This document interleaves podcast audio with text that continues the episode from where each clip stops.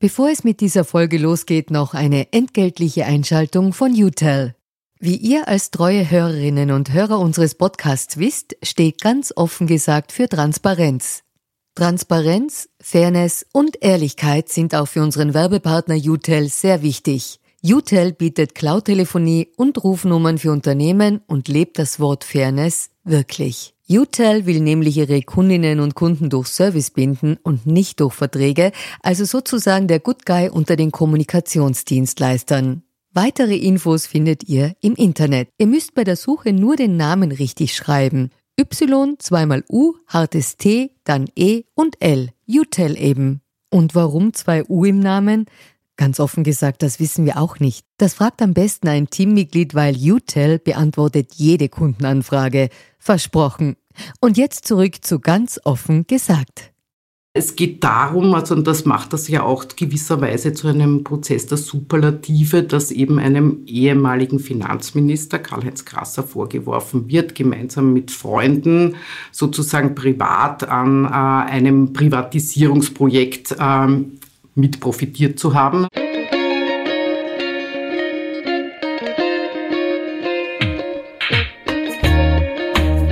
Schönen guten Tag und herzlich willkommen bei einer neuen Folge des Podcasts Ganz offen gesagt, dem Podcast für politikinteressierte Menschen in Österreich. Mein Name ist Julia Herrenberg.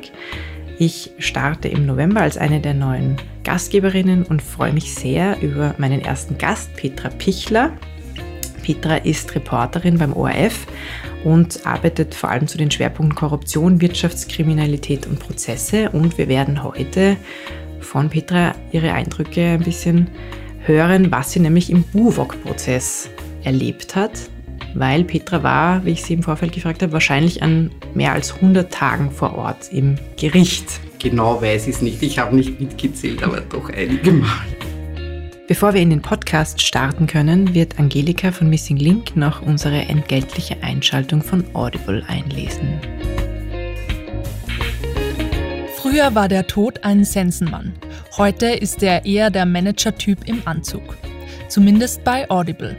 In dem Hörbuch Der Übergangsmanager geht es um einen Mann mit dem komplizierten Namen D10B4233, der seit fast 100 Jahren für die Jenseitsagentur Verstorbene mit Standardfloskeln ins Jenseits begleitet.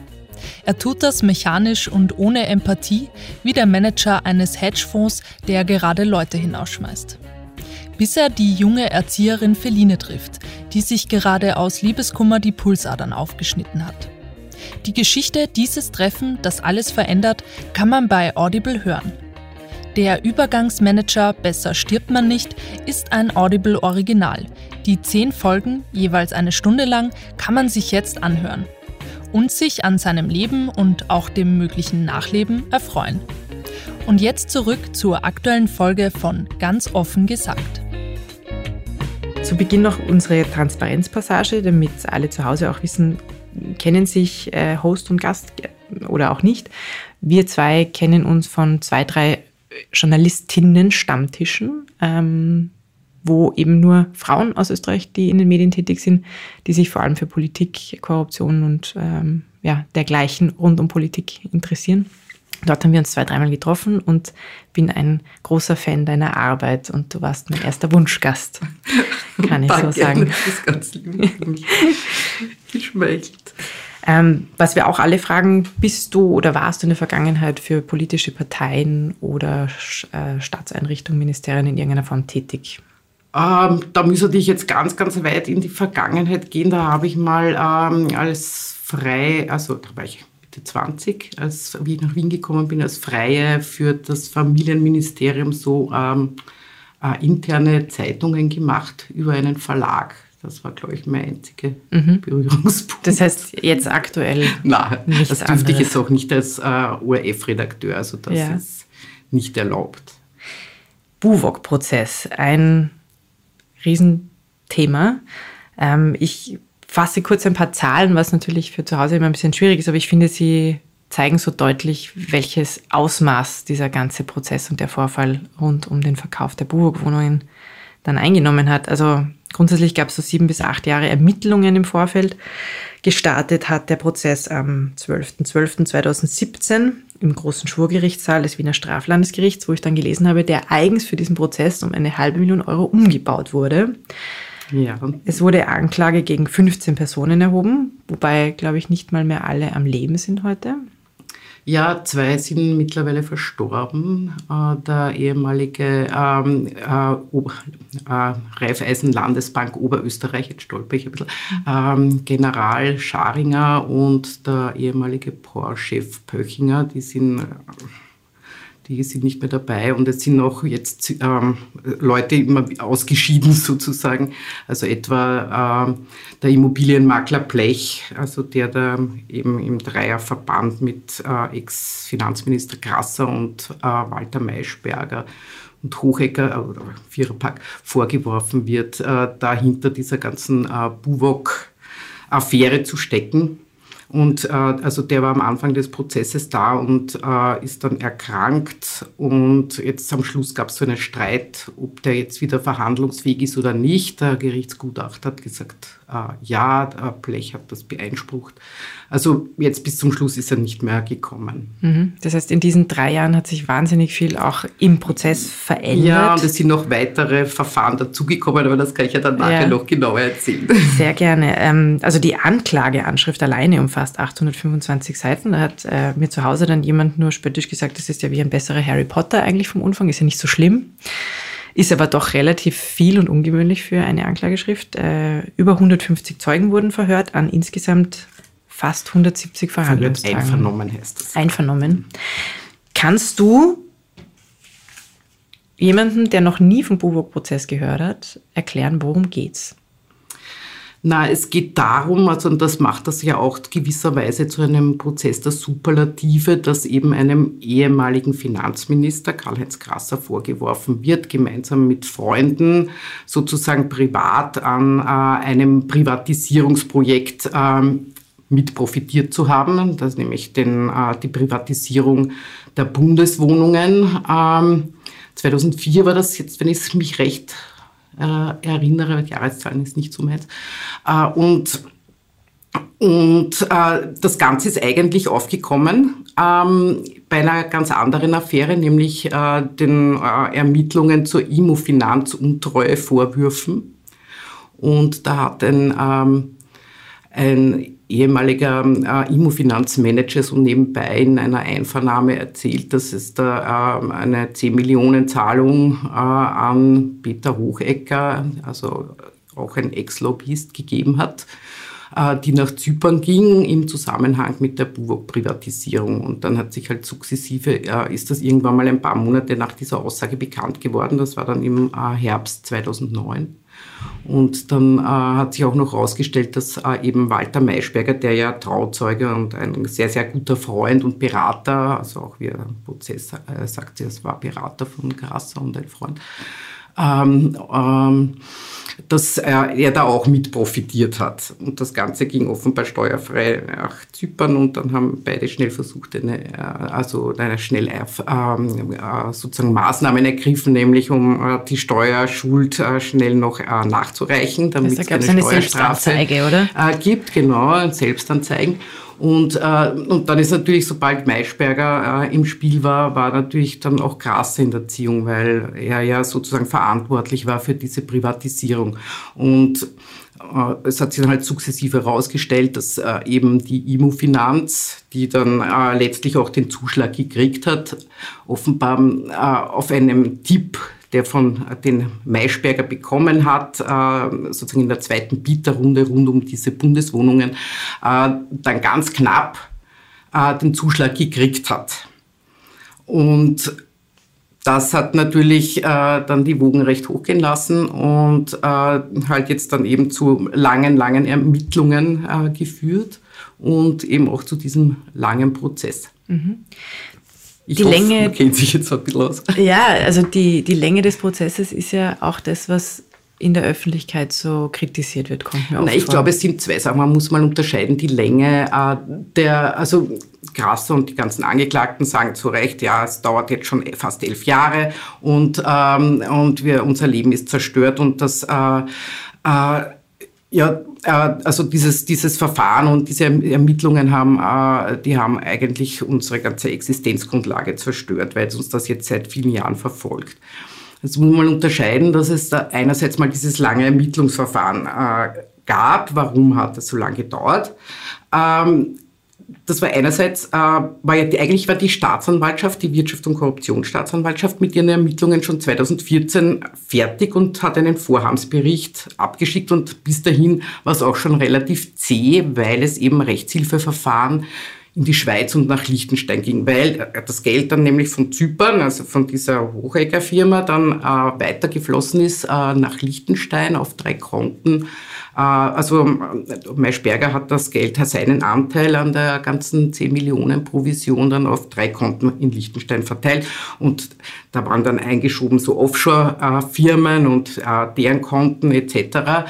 Und äh, da hat es Rechtshilfeersuchen gebraucht, um ähm, sozusagen das nachverfolgen zu können. Und die waren schon relativ zart und haben, glaube ich, wenn ich es recht in Erinnerung gebaut, fast zwei Jahre in Anspruch genommen, weil das wurde dann von den Treuhändern äh, dort natürlich durch alle in Liechtenstein und in der Schweiz, auch durch alle Instanzen dort äh, gefochten. In Liechtenstein wurde sogar mal beschlagnahmtes Material aus Hausdurchsuchungen dann aus dem Gericht mitgenommen.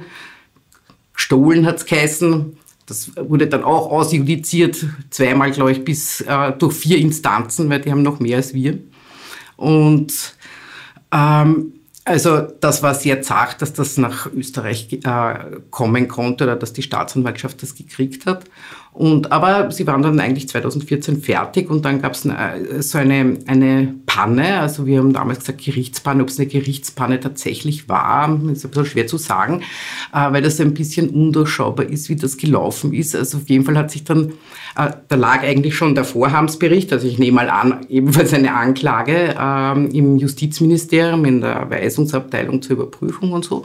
Und äh, dann hieß es plötzlich, oh je, alles wieder zurück, weil äh, der, also der Steueranwalt von Maischberger, äh, Gerald Teufel, der hatte ja auch eine Hausdurchsuchung und da wurde Material beschlagnahmt. Und wenn du bei einem Rechtsanwalt eine Hausdurchsuchung machst, dann wird das versiegelt, weil der hat natürlich das, äh, das anwaltliche äh, Recht sozusagen oder Geheimnisschutz und da muss dann das Gericht, also er muss das prüfen und das Gericht muss das prüfen. Also es wird, also da kann nicht die Staatsanwaltschaft einfach was außerpicken und äh, was ihnen gerade gefällt, sondern das muss vom Gericht geprüft werden, weil es eben ähm, einen Anwalt betrifft. Und, ähm, und da hat sich dann rausgestellt, ja, der hat das nicht gesichtet, das Material. Und dann war das ein Hin und Her. Ähm, ja, weil, äh, also, die hat zwar schon, irgendwie sein Anwalt hat das gekriegt, die äh, Ladung, aber der hat dann gesagt, na, also er vertritt ihn immer und hat es ihm nicht weitergegeben. Und das war dann ein Spielchen, das sich dann auch nochmal gut ein Jahr lang gezogen hat, weil er ist dann auch trotzdem nicht gekommen und hat immer wieder Einwände gebracht und das ist dann ein paar Mal vom Oberlandesgericht gelandet, bis das dann letztlich gesagt hat, naja, so geht's nicht. Das kann man nicht so hinauszögern mit immer wieder neuen ähm, Einwänden, warum man das nicht sichten kann. Und dann okay. wurde es freigegeben. Und dann hat es ein Jahr noch gedauert, bis dann die Anklage fertig war. Also es, es, hat schon immer auch was zu tun. Also da kann man jetzt nicht sagen, ja, die Justiz hat, äh, oder die Staatsanwaltschaft hat schlecht ermittelt oder lang, zu langsam, sondern natürlich, du hast jede Menge Beschuldigte gehabt in der Causa und äh, die haben halt alle beschuldigten Rechte, wie es ihr gutes Recht ist, ausgenutzt und äh, versucht halt, das, äh, äh die Ermittlungen vom Bein zu kriegen und äh, das kann man ihnen jetzt auch nicht absprechen, weil das ist ihr Recht. Mhm. Und das, das hat aber natürlich dann dazu beigetragen, dass es auch recht lang gedauert hat. Ja, zusammengefasst kann man sagen, es hat lang gedauert, weil es Ermittlungen waren, die ins Ausland gingen, wo dann natürlich genau. die Rechtsprechung anders ist oder die Zusammenarbeit der Behörden anders funktioniert. Ja, das ist, glaube ich, noch sehr ausbaufähig. Aber ich weiß jetzt nicht, ob es in den Jahren jetzt ja. besser geworden ist. Und weil einfach so viele Beschuldigte waren, die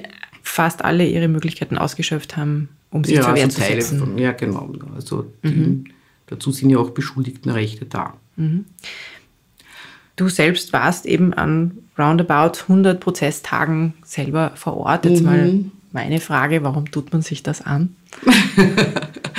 Ja, ich weiß nicht, ich äh, finde es ehrlich gesagt sehr spannend. Ich habe schon ja andere Prozesse auch gemacht. Also eigentlich hat es bei mir angefangen mit, der, mit dem Buwok-Prozess so richtig. Ähm, na, Blödsinn, Babak-Prozess, Buwok-Prozess, Babak-Buwok. Äh, ba ähm, Babak-Prozess, das fand ich schon recht spannend. Also das hat ja auch relativ lang gedauert. Nicht so lang, aber das war halt damals der Prozess der Superlative und, und auch die, äh, den Prozess gegen Strasser, der ja der erste äh, Politiker war, der oder Ex-Minister war, der dann äh, sozusagen am Ende des Tages äh, verurteilt wurde, aber der, der vor Gericht gelandet ist mit Korruptionsvorwürfen. Und äh, ja, also ich finde das persönlich spannend, sowas zu verfolgen. Mhm. Aber ich wollte jetzt eigentlich noch, äh, klar, weil du gefragt hast, äh, warum das, der Prozess so lange gedauert mhm. hat, ich jetzt auch wieder ausholen. Ja. Ich hoffe, es wird jetzt nicht fad. Äh, aber im äh, Buwok-Prozess, das ist jetzt nur quasi der Titel, im Buwok-Prozess werden eigentlich vier ähm, Fakten verhandelt. Also zum Buwok, äh, zur Buwok, zu den Buwok-Vorwürfen kamen dann noch diese Terminal Tower-Vorwürfe dazu. Also das war von Anfang an dann schon. Kannst du ganz dabei. kurz auch vielleicht erklären, Terminal Tower? Was Terminal Tower, da ging es auch, da geht es auch so um, eben um Korruptionsvorwürfe äh, gegen Grasser, Maischberger äh, Hoch und Hochecker und Blech. Ähm, also da geht es um äh, den Umzug der Linzer Finanzbeamten in den Terminal Tower äh, in Linz. Und das, also die Finanzbeamten wollten das nicht so gern, aber äh, sozusagen, da wurde dann halt verhandelt und ähm, ja, und im Endeffekt wirft die Staatsanwaltschaft vor, dass da 200.000 Euro gezahlt wurde von der Baugesellschaft an Maischberger, damit man das äh, sozusagen der, fin äh, der, der, Finanz schmackhaft macht oder mit der das dem Finanzministerium schmackhaft macht.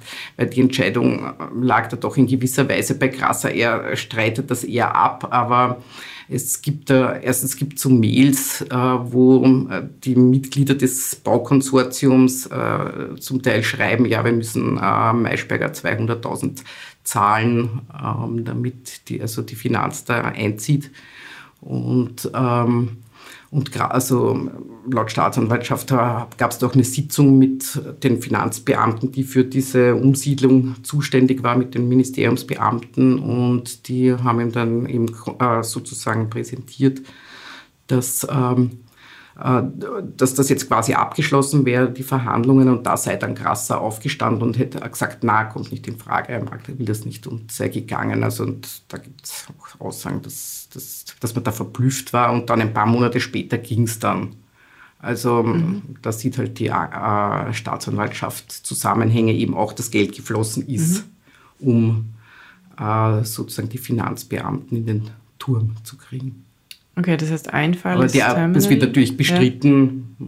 von allen beschuldigten Angeklagten, die da involviert sind. Aber da sitzen natürlich auch jetzt eine Reihe von ehemaligen Managern aus diesem Konsortium von der, der Raiffeisenbank, Landesbank Oberösterreich und POR und Betreibergesellschaft sitzen jetzt dann natürlich jetzt mit vor Gericht. Mhm.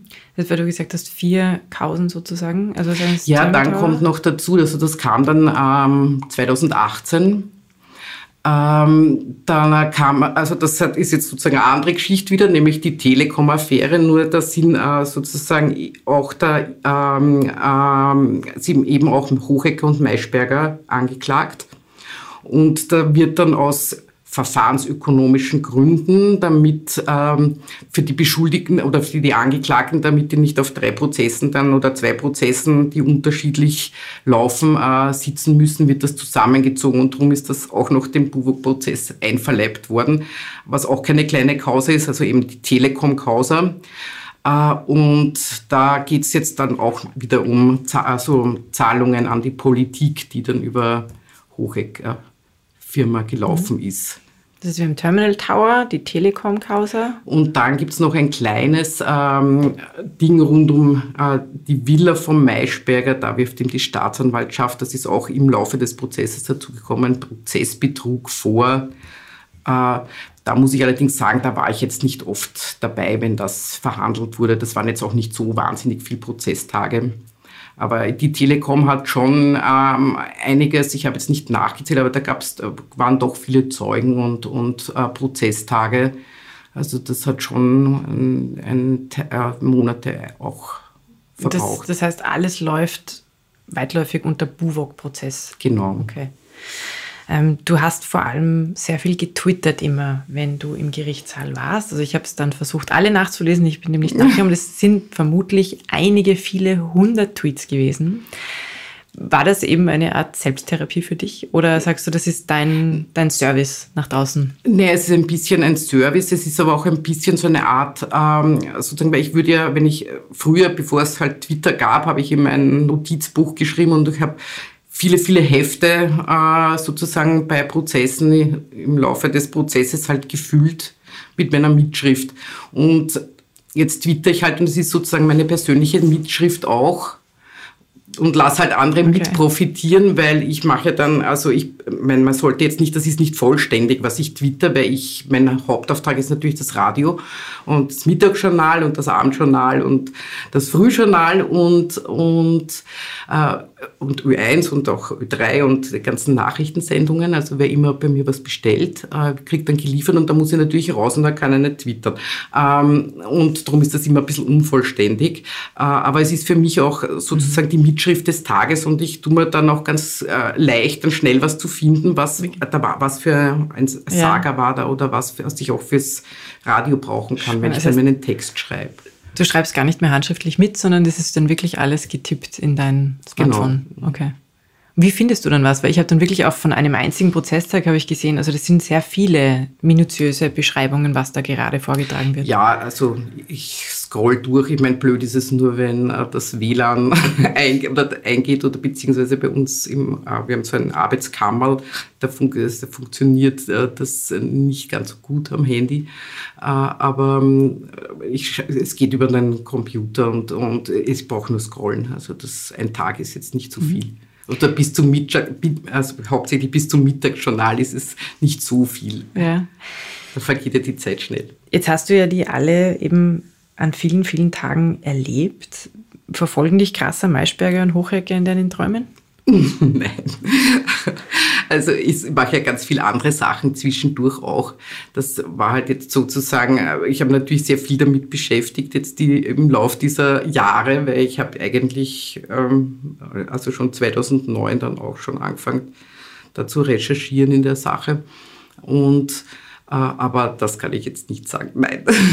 Wie hast du dir denn den Überblick bewahren können im Laufe dieser Jahre eben? Naja, also alle, ich meine, so Details, das merke ich mir auch nicht, das ist ausgeschlossen. Also ich hätte ja gerne ein fotografisches Gedächtnis, das wurde mir leider nicht vergönnt. Aber in, in groben Zügen geht es ja eh immer, also seit 2009, um, eben um diese Vorwürfe, äh, gab es Korruption, rund um die Privatisierung gab es Korruption, rund um, die, ähm, um den Ter Terminal Tower und die Telekom-Causa, da war ich auch, also bei, da gab es ja schon mehrere Prozesse dazu, also der jetzt auch angeklagte äh, Ex-Telekom-Chef Rudolf Fischer, der jetzt ja auch im Prozess äh, sitzt, der ist ja schon mehrfach verurteilt worden und da war ich auch also bei den Prozessen dabei, also bei einigen zumindest. Mhm. Und also das, also die groben Züge bleiben dir schon hängen. Äh, ich muss dann manchmal immer, wenn es sehr lange Pausen gibt, äh, dann muss ich wieder ein bisschen nachlesen, was war zuletzt oder wo war der Stand etwa. Aber ja, das ist jetzt man muss halt immer ein bisschen äh, ähm, und nochmal reinhören in, in, alte Geschichten. Also ich habe jetzt zum Beispiel sozusagen jetzt mal für das Ö1-Journal so eine Auf äh, Geschichte gemacht, warum hat das so lange gedauert, diese, eben diese Ermittlungen. Und da habe ich mir dann eben so frühere Beiträge angehört und dann sieht man, oder auch die Vertextung davon. Und dann, ah, dann sagt man, ah, das war ja mhm. auch oder so. Und, und stimmt, das war ja schon 2014, waren die ja eigentlich fertig. Mhm. Ich habe auch eben zur Vorbereitung jetzt auch so eben ältere Artikel gelesen oder auch eben Podcasts, die so 2017 als der Prozess gestartet mhm. ist, wo man davon ausgegangen ist, es dauert ein Jahr, maximal zwei. Und das war damals schon so, wow, zwei Jahre und jetzt sind es aber schon drei Jahre. Naja, eigentlich hat ja die Richterin heuer geplant, dass sie so im Frühsommer, also später Frühling, Frühsommer fertig wird. Und dann kam Corona noch dazu. Und das hat natürlich auch äh, das äh, Landesgericht oder die, alle Landesgerichte getroffen, auch das Wiener Landesgericht. Und da war einfach nicht möglich äh, zu verhandeln. Und das hat natürlich für, jetzt für monatelange Verzögerung heuer gesorgt. Also ich denke mal, nachdem es jetzt doch ähm, quasi mit äh, den Schlussplädoyers und den letzten Stellungnahmen der Angeklagten, zu, also vorerst zu Ende gegangen ist, aufs Urteil warten wir ja noch, ähm, hätte das, wäre sich das vermutlich ausgegangen bis ähm, Frühsommer mhm. oder so, also für Mai, Juni. Wir treffen uns ja heute eben am 29. Oktober. Das Urteil ist noch nicht da. Es gibt Gerüchte, dass es an einem Freitag im November kommen wird. Es kann aber auch im Dezember sein. Niemand weiß es so genau. Das heißt, wir reden ja heute bewusst, bevor das Urteil fällt. Mhm. Kann es auch sein, dass es noch viel später kommt? Ähm, das kann ich jetzt irgendwie ein bisschen schwer abschätzen. Also ich weiß jetzt nicht, äh, Stand heute, man weiß nicht, wie es mit Corona weitergeht. Es kann natürlich, ich weiß nicht, wenn ein neuer Shutdown oder Shutdown-Light käme, kommt, also das, äh, das kann man nicht sagen, dass, wie dann das Gericht reagiert äh, oder ob das stattfinden kann, weil ich meine, die ganzen, also es sind viele Anwälte, auch äh, ein, ein, Teil äh, der Angeklagten, nicht mehr die jüngsten, äh, potenzielle Risikogruppe, was natürlich von den Anwälten mhm. auch immer wieder also so nebenbei angesprochen wird und, und die reisen dann irgendwie aus, also aus dem ganzen Land an. Ja, also man hat jetzt, jetzt schon so Corona-Maßnahmen im Gericht getroffen, dass alle mit Abstand sitzen und aufgeteilt ähm, möglichst. Ähm, und aber ja, wenn dann jetzt dann ein groß ein Urteil ist, dann ist natürlich der Medienandrang wäre größer. Ich weiß nicht, ob die das, wie die das handeln würden. Mhm. Aber das ist jetzt total spekulativ. Mhm. Man muss warten, wie sich das entwickelt. Dann gehen wir doch mal in den Gerichtssaal rein mit dir. Mhm. Was waren denn so die skurrilsten Momente im Laufe dieses Prozesses, die dir so hängen geblieben sind? Mit was hast du gar nicht gerechnet? Äh, naja, mit dem, also das, womit keiner gerechnet hat, war dieses Geständnis von Peter Hochecker oder Teilgeständnis, das er da ja am Anfang des Prozesses abgelegt hat. Das, äh, das hat sowohl uns Prozessbeobachter vom Hocker gehaut und natürlich auch die, die Mitbeschuldigten oder Mitangeklagten. Also da ist dann schon sehr Eiszeit eingekehrt zwischen, zwischen Krasser, Maischberger und Hochhecker. Ähm, also äh, vorher war man da doch ganz am Anfang noch amikaler, wie es losgegangen ist. Und er hat ja das, äh, glaube ich, ähm, noch im Dezember, ähm, glaube ich. Ja, also ne? vierter Verhandlungstag, ja. ich weiß jetzt nicht genau, so ungefähr, äh, hat dann sein Anwalt gesagt, ja, der Peter Hochecker wird ein Geständnis ablegen. Warst und du da im, im Saal auch? Ja, ich glaube schon. Kannst du dich noch erinnern, wie hat er da gesprochen? Also Nein, das hat das erste Szenario. Also der war ja noch äh, nicht dran, da war, waren ja sozusagen die, äh, die das hat, macht ja die Staats, also begonnen hat das mit, ein, mit den Anfangsplädoyers der Staatsanwälte, dann kam, die haben schon fast einen Tag lang plädiert, äh, dann kamen äh, die krasse Anwälte, die haben ebenfalls, äh, da, also die haben auch einen guten Tag, wenn ich mich jetzt recht entsinne, oder länger noch weiß nicht. Ähm, und dann Maischberger und dann kam erst, äh, dann genau Blech. Äh, Anwalt und dann kam der Hochecker Anwalt und der hat dann, äh, und das hat sich, das hat dann schon immer ein paar Tage gedauert, äh, und der hat dann plötzlich das losgelassen. Hochecker selber hat dann noch gar nichts gesagt. Mhm.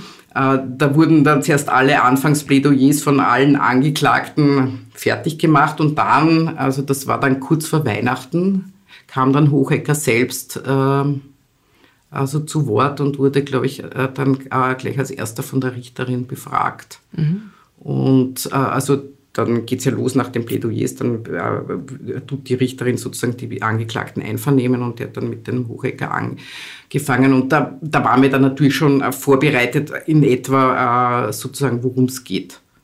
Mhm. Also da war es dann nicht mehr so überraschend, aber das, der, am Anfang war es der Anwalt und der hat irgendwie so gesagt, ja, das, äh, äh, die Buwok war keineswegs, super, also der, die Buwok-Privatisierung war keineswegs super sauber. Mhm.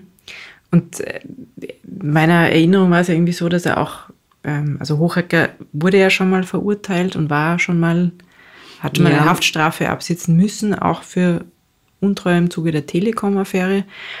Und hat ja irgendwie gesagt, er möchte nicht nochmal so lange ins Gefängnis müssen, dass das so ausschlaggebend für ihn war. Na, er sagt da eher, also er ist geläutert, er hat äh, bei einem korrupten System mitgemacht, also das ist sein Wording und er will damit abschließen. Das hat er jetzt auch am Schluss in seinem äh, Schlussstatement äh, gesagt, dass er dieses, Kap also dieses, Kap dieses Kapitel in seinem Leben schließen will und ein neues äh, Kapitel aufmachen will und drum, also auch in der Telekom ähm, Causa, wo er ja da jetzt auch mit angeklagt ist, da ist er ja auch teilgeständig. Teilgeständig und er will da sozusagen einen Schlussstrich ziehen. Ich meine, äh, die, die Verteidiger von, äh, von Grasser und Co., die sagen natürlich, der Hohecker, der hat das jetzt irgendwie erfunden, ähm, damit er eben nicht mehr ins Gefängnis muss. Und die haben da auch sozusagen jetzt den ganzen äh, Prozessverlauf immer äh, versucht, da sozusagen äh, Unsicherheit zu schüren. Also, dass er da einen Deal, also versucht hätte, einen Deal mit der WKStA zu machen. Äh, Das geht sich aber nicht aus, sozusagen, weil sein, während er im Gefängnis saß, war sein Anwalt bei der, bei der Chefin von der Wirtschafts- und Korruptionsstaatsanwaltschaft zu einem Termin. Ähm, Ich glaube, also offenbar eher auch, um, um sozusagen äh, da zu sagen, dass sich der Hochecker da jetzt doch mehr sagen würde. Äh, Aber da war die Anklageschrift schon fertig und äh, da kann die Staatsanwaltschaft nicht mehr sagen, na ja, das, dann können, also dann machen wir irgendwie eine Kronzeugenregelung, das ist dann äh, gelaufen, dann liegt das beim Gericht. Das heißt aber, wenn Hochrecker jetzt für schuldig empfunden wird, wenn, dem, also wenn das Gericht ihm glaubt mit seinen Schilderungen, dann ist es ja recht schwierig, dass die anderen Angeklagten freigesprochen werden, oder? Also man kann doch nicht den einen für sein Vergehen verurteilen und die anderen nicht.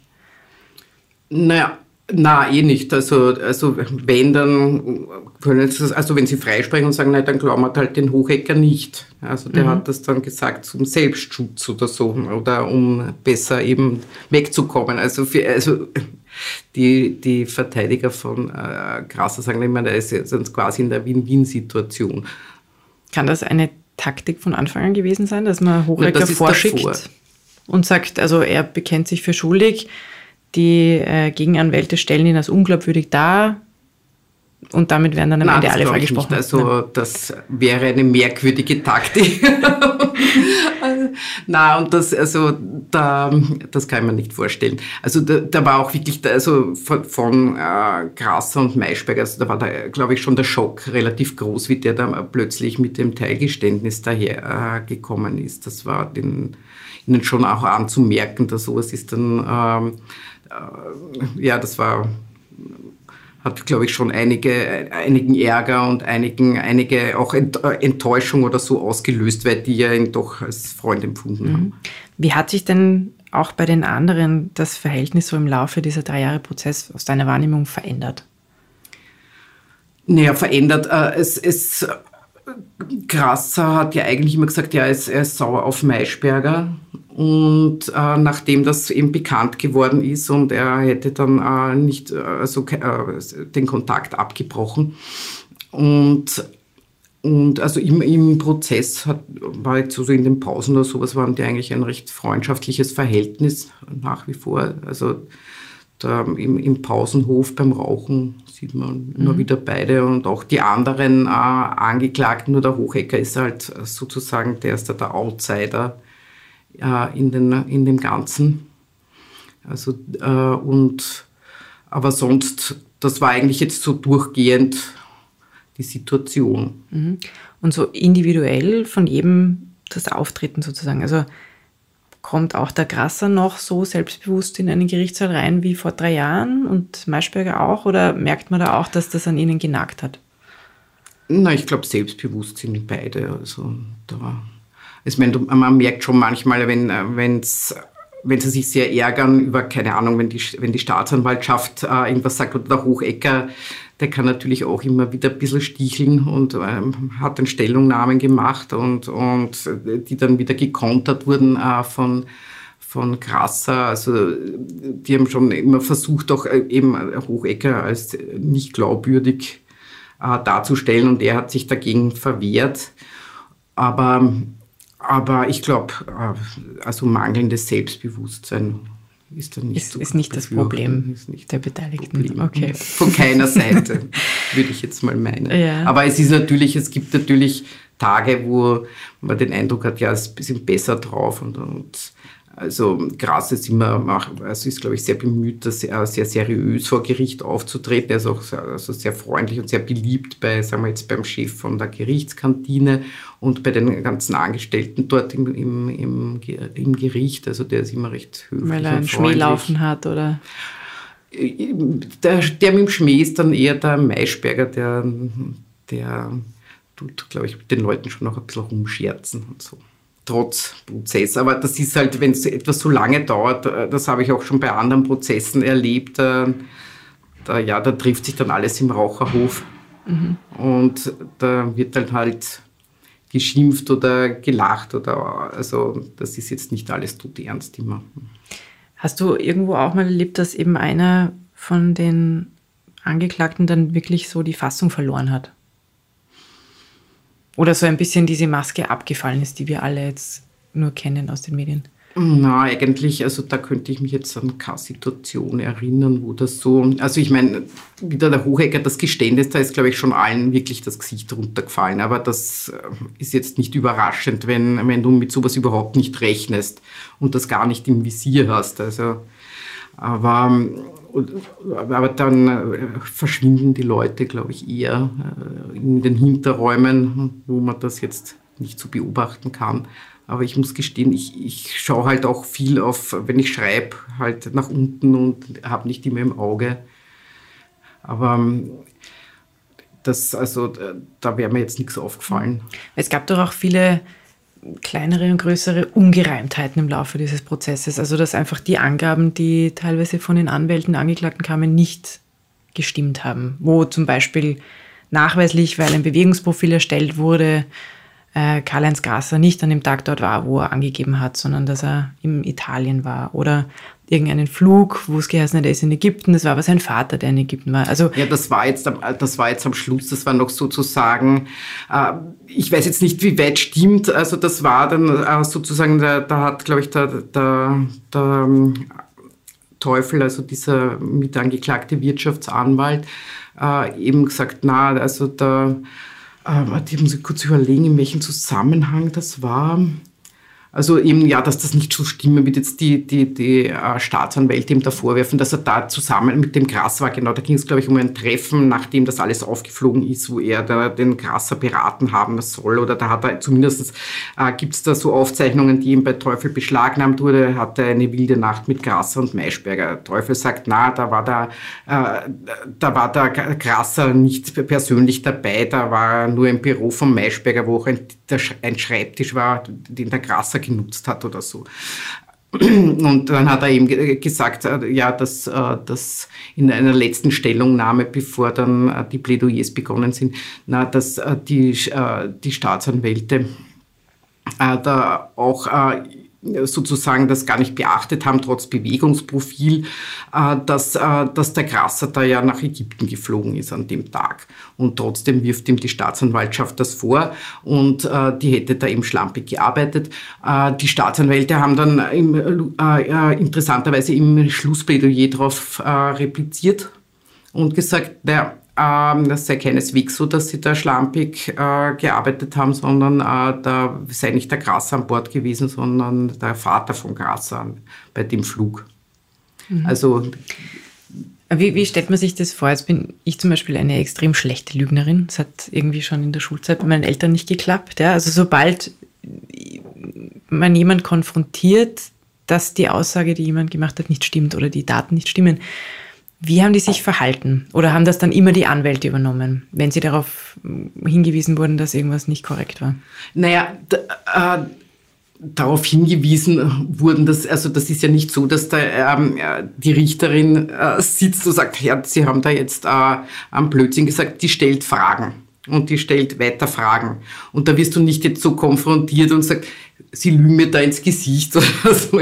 Also das, so, so agiert die Richterin nicht. Also äh, die hat, äh, die bleibt da eher cool, die stellt ihre Fragen und ich meine, es wurden dann immer wieder äh, diverseste Antworten geliefert, manche sehr fantasievoll, ähm, aber so letztlich bleibt ja, muss ja das dann die Richterin und ihr beisitzender Richter und die beiden verbliebenen Schöffen äh, sozusagen bewerten. Glauben Sie das jetzt oder glauben Sie das nicht? Was, ähm, ja, also da wirst du jetzt nicht konfrontiert und niedergemacht.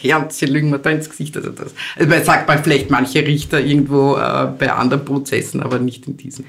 Wie ist es dir gegangen beim Zuhören? Hast du manchmal das Gefühl gehabt, also das ist jetzt so fantasievoll platt kreiert, das kann einfach jetzt niemand mehr glauben? Ich versuche versuch mich da immer eher zurückzuhalten. Also ich habe andere Prozesse äh, erlebt, wo ich mir echt gedacht habe, das ist jetzt eine Märchenstunde.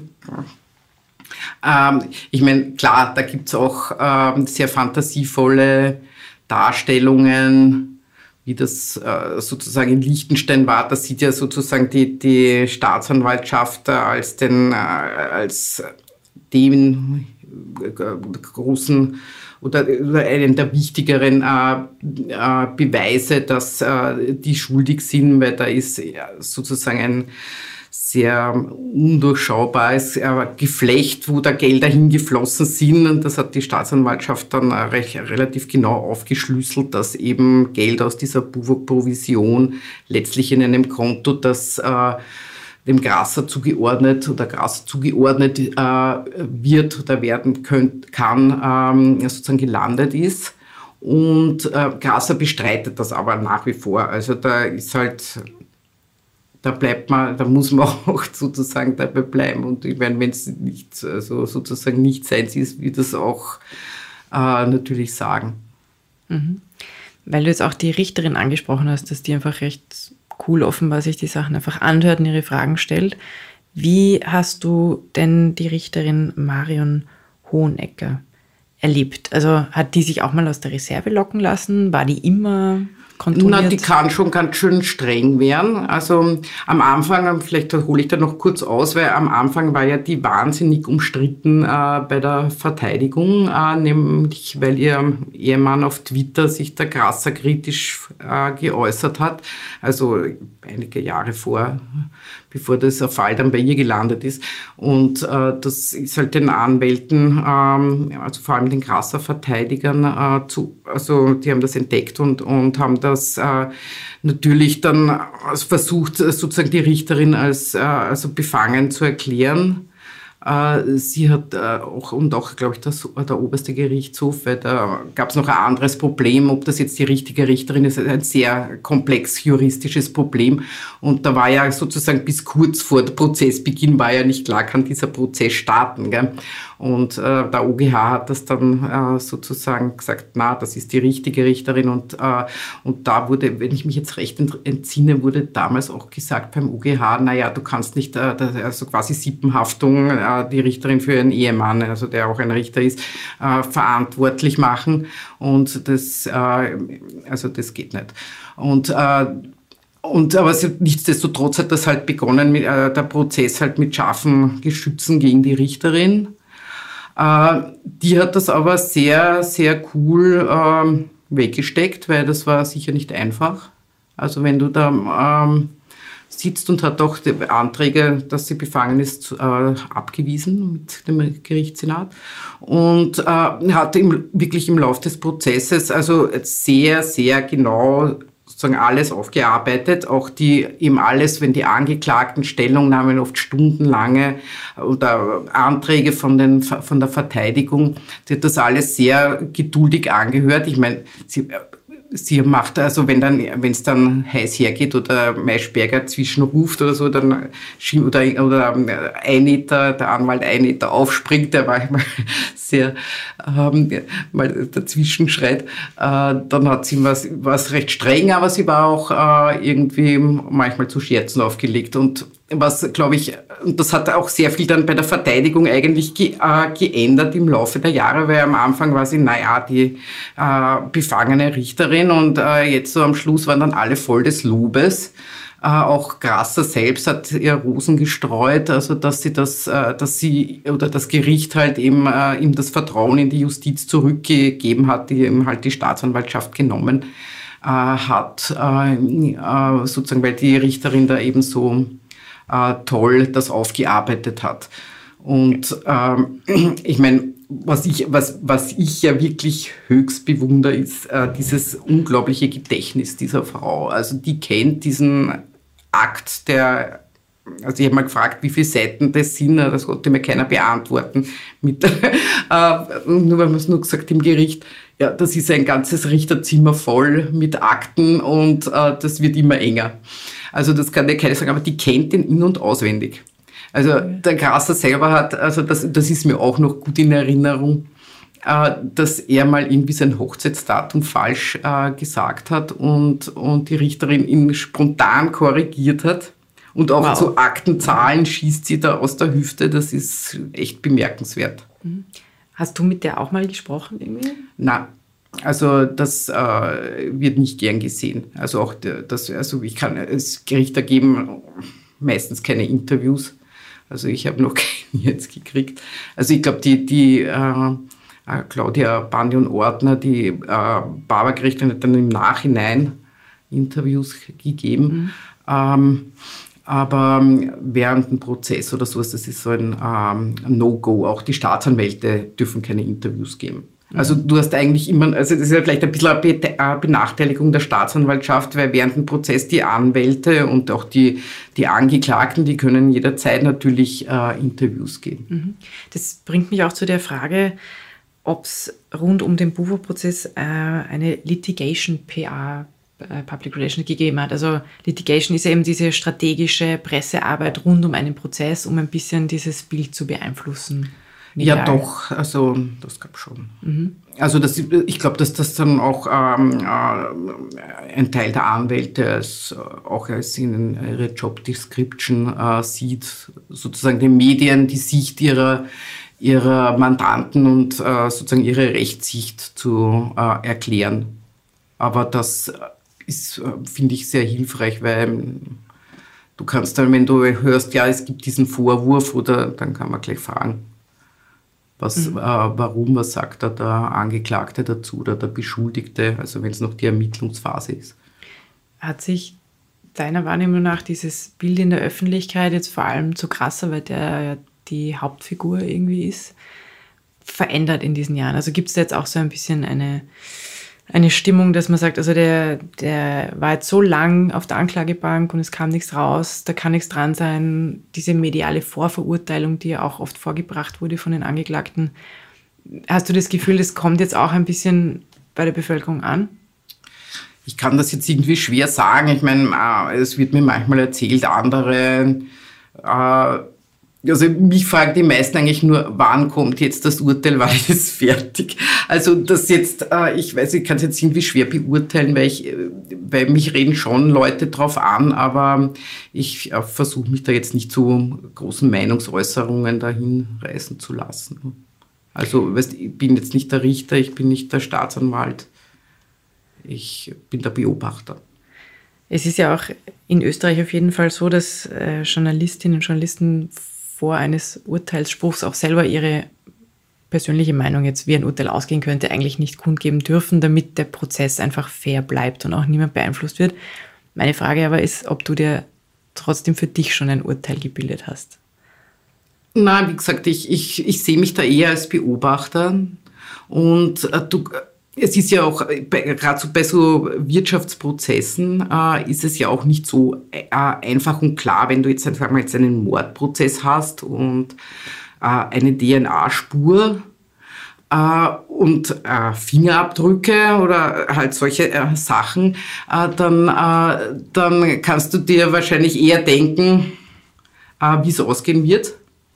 Und bei Wirtschaftsprozessen, das, da hängt halt irrsinnig viel, also viele Indizien, manche sprechen für die äh, Darstellung der Verteidigung, manche äh, unterstützen die Vorwürfe der, Staatsanwalt, der Staatsanwaltschaft.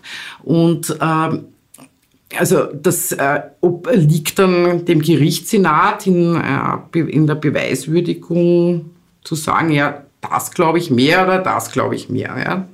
Und man kann es irgendwie schwer sagen, weil die krass, also beim Burg-Prozess jetzt, wenn ich es jetzt auf, auf, auf äh, so konzentriere, also die Verteidiger von Krasser äh, sagen, naja, es gibt keinen Zeitpunkt, wo Maischberger äh, dem Krasser, äh, wo Krasser dem Maischberger den Tipp um's den, äh, um den es da geht, der der Immofinanz weiterverkauft wurde, um 10 Millionen äh, gegeben wurde. Der gibt es nicht einen fixen Zeitpunkt, wo die zwei nebeneinander fotografiert wurden oder abgehört wurden oder was immer.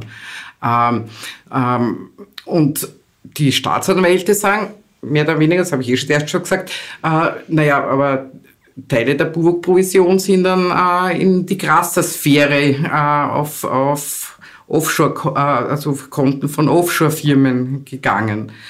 Ähm, wie kann mhm. das sein? Also das äh, ist ein deutlicher Hinweis, dass er damit profitiert hat. Und äh, da sind halt, ist halt die Frage jetzt, wie wird das, wie, wie bewertet das der Richtersenat? Was misst er oder welchen Umstand misst er da mhm. mehr äh, Gewicht zu? Bei diesen Geldern, von denen du jetzt sprichst, da ist ja dann oft vorgebracht worden von Grasser, dass halt ein Teil davon seiner Schwiegermutter gehört hat oder ein Teil seiner Frau gehört hat. Na, das Schwiegermuttergeld, das sogenannte, das, äh, das sagt auch die Staatsanwaltschaft, das ist nicht aus der Provision, das ist ein anderes Geld. Es ist, äh, glaube ich, da geht es eher um die Frage des Geldflusses sozusagen auf ein spezielles Konto dann in Liechtenstein, das äh, offenbar der Ehefrau von Grasser gehört. Und, und alles ist irgendwie vorher, also dieses ganze äh, Gelder von äh, Buwok-Provision und von, von eben dieses Schwiegermuttergeld, das ist dann alles auch bei so einer äh, Offshore, äh, auf einem Offshore-Konto gelandet äh, von der Mandarin Group äh, in Liechtenstein und das hat sich dann dort vermischt. Und ich, äh, Maischberger und Grasser sagen, das war ein Zufall, das haben wir nicht gewusst, da sind wir erst draufgekommen, eben 2009, wie das äh, aufgekommen äh, ist, diese ganze äh, Provisionszahlung. Mhm. Also wo sind Sie dann zufällig draufgekommen 2009? Dass es noch andere Konten nein, gibt? Nein, dass das gemeinsam auf einem Konto, nämlich dem, mhm. dem Mandarin-Konto gelandet ist. Mhm. Also den Grasser sein Schwiegermuttergeld mhm. und ähm, Buwok äh, Provisionsgeld, von dem der Maischberger sagt, das gehört ihm. Mhm. Die Staatsanwaltschaft sagt, sagt, na, das ist der Grasser Anteil. Mhm.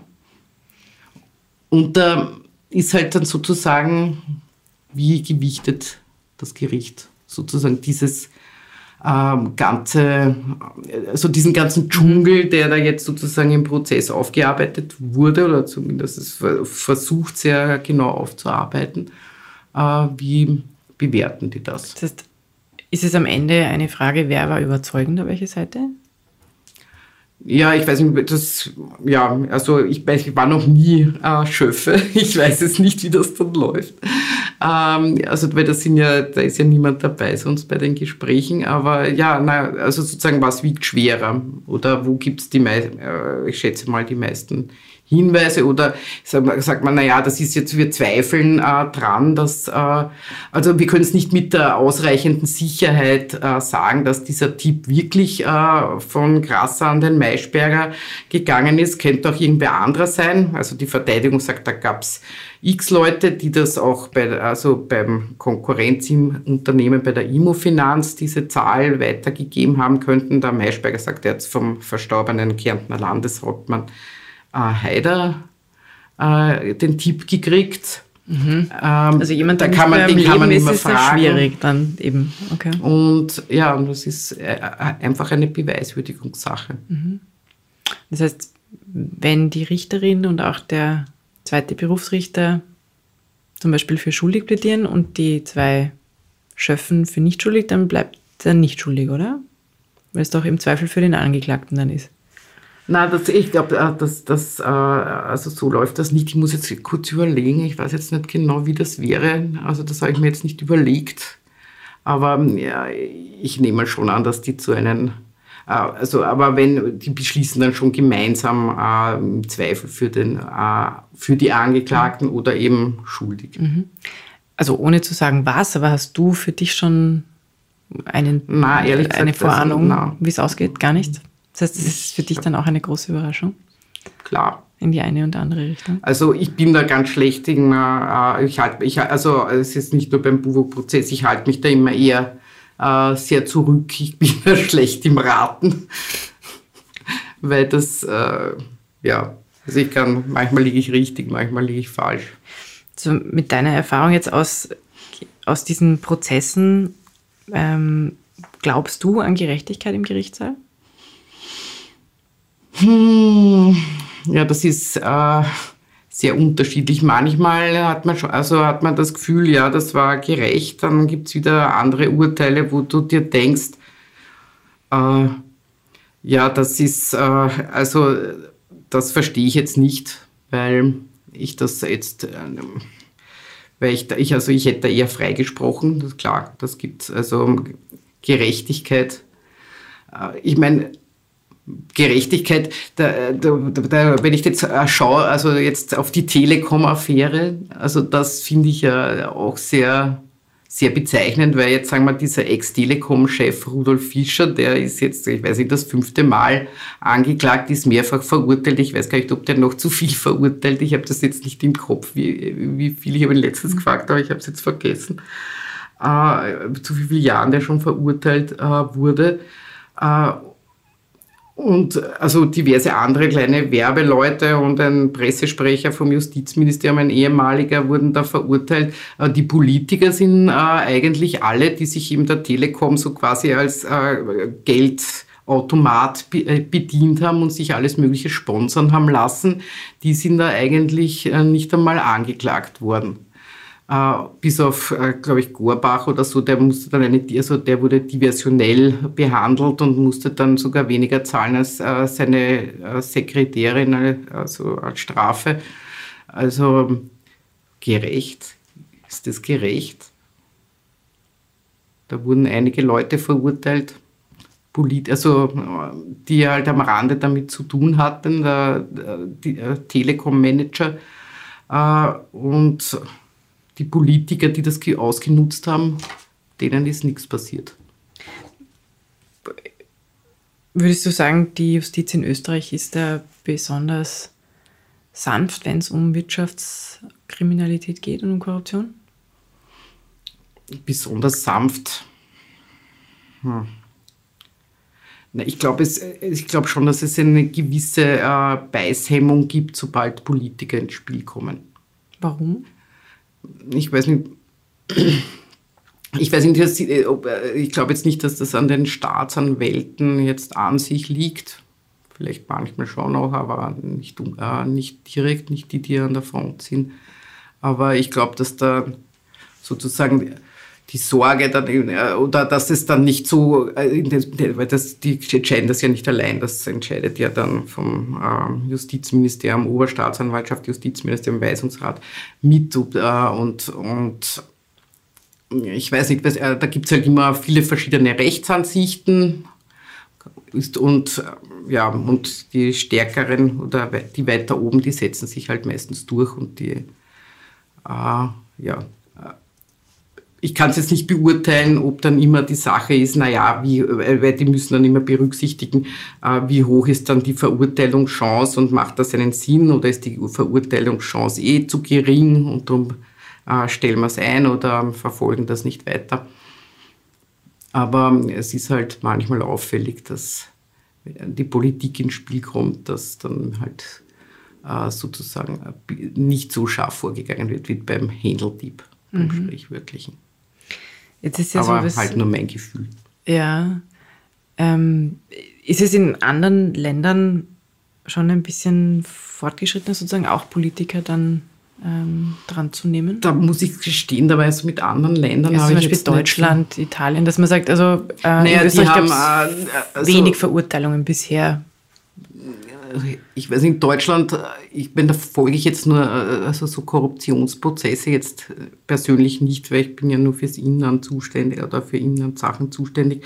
Aber ich meine, ähm, die haben halt andere, also das ist einfach ein anderes System, die haben diese Dealmöglichkeit. Also äh, siehe Eurofighter oder sowas, da, werden, äh, da, da wird dann halt mit der Firma ein Deal gemacht oder auch mit äh, Beschuldigten und damit das Verfahren beendet. Ähm, ich kann jetzt, das kann ich jetzt nicht, da weiß ich einfach zu wenig, das kann ich nicht vergleichen. Mhm. Ähm, letzte Frage. Eben, wenn das Urteil kommt, ob es jetzt November, Dezember sein wird, ist es ja damit nicht vorbei, weil jetzt sehr oft geschrieben wird, also endlich das Ende im Bubo-Prozess. Also egal wie es ausgeht, wird ja wahrscheinlich dann äh, in die nächste Instanz gegangen von beiden Seiten. Das heißt, wenn schuldig gesprochen wird, wird ziemlich sicher eben von den Ja, also den Anwälten davon kann man ausgehen, egal wie es ausgeht. Also das ist nicht vorbei und äh, das wird dann sicher noch ein paar Jahre beschäftigen, weil es dauert ja schon, also egal wie es, also wie es ausgeht, es muss ja Urteilsbegründung geben, schriftlich. Und äh, dann wird man sehen, also ich meine, es wird alles angefochten werden von jeder Seite, die halt äh, sozusagen, also bei Schuldsprüchen, die äh, Verteidiger, also die haben das eh schon angekündigt und ich nehme mal an, die Staatsanwälte ebenfalls, falls freigesprochen wird. Und das dauert dann wieder mhm. einige Jahre, bis das dann sozusagen ausjudiziert ist. Also ich habe dann heute gelesen, dass, also wenn es danach äh, zum obersten Gerichtshof kommt, ins nächste Instanz, oder eigentlich Oberlandesgericht und dann. Ja, sozusagen Nichtigkeitsbeschwerde macht dann das, äh, der, der oberste Gerichtshof und äh, Strafmaß und äh, so weiter. Das geht dann, macht dann das mhm. äh, Oberlandesgericht. Das heißt, da ist dann frühestens Frühjahr 2023 wieder mit einer Entscheidung zu rechnen. Wirst du auch das dann mitverfolgen, ja, wahrscheinlich. Also, außer, keine Ahnung, es holt mich der Corona oder so. Okay, das heißt, äh, auch die Jahre haben dich nicht abgeschreckt, weiterhin im Buwok-Prozess Nein, weil, also, das, äh, es ist ja dann, äh, ich kenne mich halt dann schon halbwegs aus. Also wenn ich jetzt krank würde oder sowas, dann mussten natürlich Kollegen einspringen und das ist jetzt auch nicht so äh, kompliziert, weil es, wir müssen uns im Radio eh versuchen, immer, äh, also wer jetzt zugehört hat, wird es eh leicht eh finden, ja, es ist relativ kompliziert alles. Ähm, aber wir müssen eh versuchen, das äh, immer auf einen halbwegs verständlichen Nenner herunterzubrechen, damit äh, im Radio ein, ein, sehr flüchtiges Medium, das man halt so im ja, Zuhören verfolgt, dass die Leute dann doch ein bisschen was mitkriegen, mhm. auch wenn sie nicht ganz genau zuhören. Dann ist das meine Ausstiegsfrage. Also gerade weil es so komplex ist, Warum ist es denn wichtig, dass die Bevölkerung weiß, um was es im BUWO geht und, und wie der Prozess ausgeht? Naja, eben, es ist nicht alle Tage, dass äh, ein ehemals aktiver Spitzenpolitiker vor Gericht steht. Also Strasser hatten wir schon und ähm, ich denke mal, das ist, äh, muss natürlich gerichtlich aufgeklärt werden, ob diese Vorwürfe stimmen oder nicht. Und wir werden sehen. Liebe Petra, vielen herzlichen Dank, ja, danke dass du heute gekommen bist. Ähm, ja, ich werde dich dann nochmal kontaktieren, wenn das Urteil da ist, ob das sich vielleicht doch gedeckt hat mit deiner inneren Vermutung, auch wenn du es jetzt noch nicht sagen darfst. Auf jeden Fall vielen herzlichen Dank für das Erklären. Und ja, ja ich hoffe, man kennt sich aus. Ich hoffe, ich war jetzt nicht zu kompliziert. Nein, also vielen Dank und ja, wir sind gespannt, wie es ausgehen wird. Das war mein erster Podcast für ganz offen gesagt mit Petra Pichler zum Buwok-Prozess. Vielen Dank fürs Zuhören. Wir freuen uns über 5 Sterne auf iTunes, aber auch über Kritik, Anregungen, euer Feedback. Und wie immer empfehlen wir an dieser Stelle einen anderen Podcast. Ich möchte ganz gerne große Töchter ans Herz legen. Vielen herzlichen Dank und einen schönen Tag. Missing Link